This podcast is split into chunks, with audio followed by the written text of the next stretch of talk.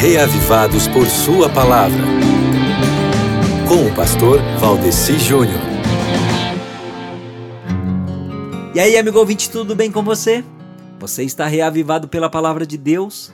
Tem se familiarizado com o conteúdo da única palavra que pode lhe dar garantia de vida eterna? Então, deixa eu fazer umas perguntas para você. Depois do cativeiro, você sabe quem era o porteiro encarregado da entrada da tenda da congregação em Jerusalém? E você sabe onde eram os postos de trabalho dos porteiros e depois onde é que eles ficavam alojados? Você sabe o que é que era que os filhos dos sacerdotes faziam naquela época? Ah, você já deve estar quase fazendo uma pergunta para mim.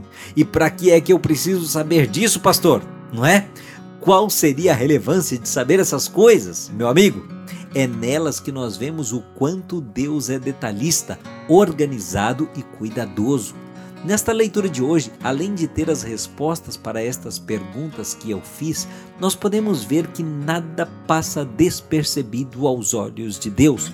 Podemos aprender também que sermos organizados deve ser uma busca contínua nossa, porque somos filhos do Senhor, que é um Deus de ordem. E também podemos ficar seguros de que Deus toma nota do nosso nome com muito carinho.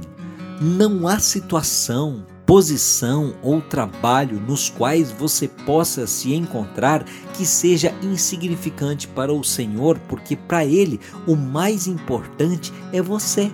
Então, dê essa mesma importância para ele hoje, lendo sua palavra em 1 Crônicas capítulo 9, ok?